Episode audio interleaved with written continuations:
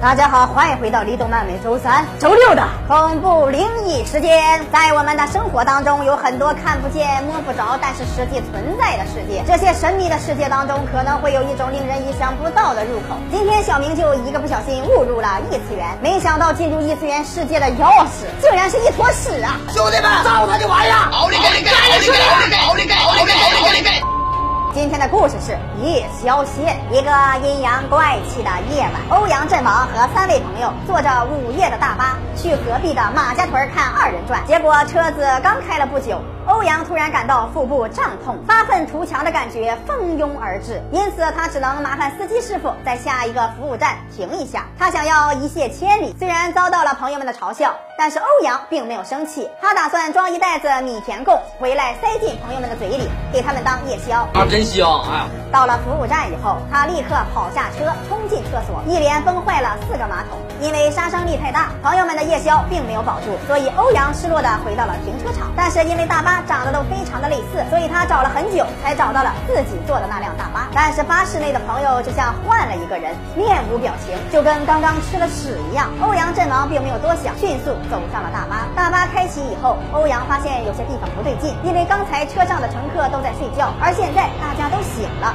并且阴沉的低着头，好像在等待着李动漫更新搞笑奥特说来帮他们缓解忐忑不安的心情。欧阳兴奋地打开手机，等待着看搞笑奥特说的更新。可是这时，后排的朋友突然给他发来了短信，问他在干什么。他回复朋友，问出了什么事情。但是朋友的回复非常的诡异，貌似他还在洗手间一样。这时，隔壁的小红给他打来了电话，可是他转头一看，小红貌似并没有在用手机，因此他接起电话，想要拆穿他们的恶作剧。但是电话里传来的声音的确是小红的。小红询问他在哪里，大家都在车里等他。欧阳瞬间背后发凉，并且注视着隔壁的小红。就在这时，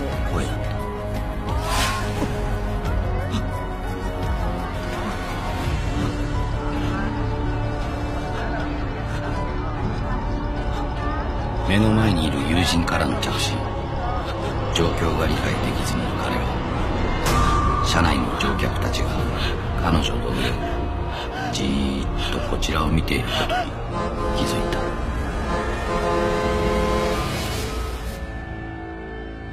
就这样，欧阳震王跟着这辆来自异次元的大巴开往了西方极乐世界。这就是一泡屎引发的异次元事件。所以说，大家平时在拉屎的时候千万要注意了，说不定哪天你一蹬腿一用力，就蹦出了一个通往未来世界的大门。虽然听起来又恶心又诡异，但是世事难预料啊！做好心理准备才是王道啊！李动漫每天十一点半和三点都会更新，不要错过精彩节目。我们下期再见。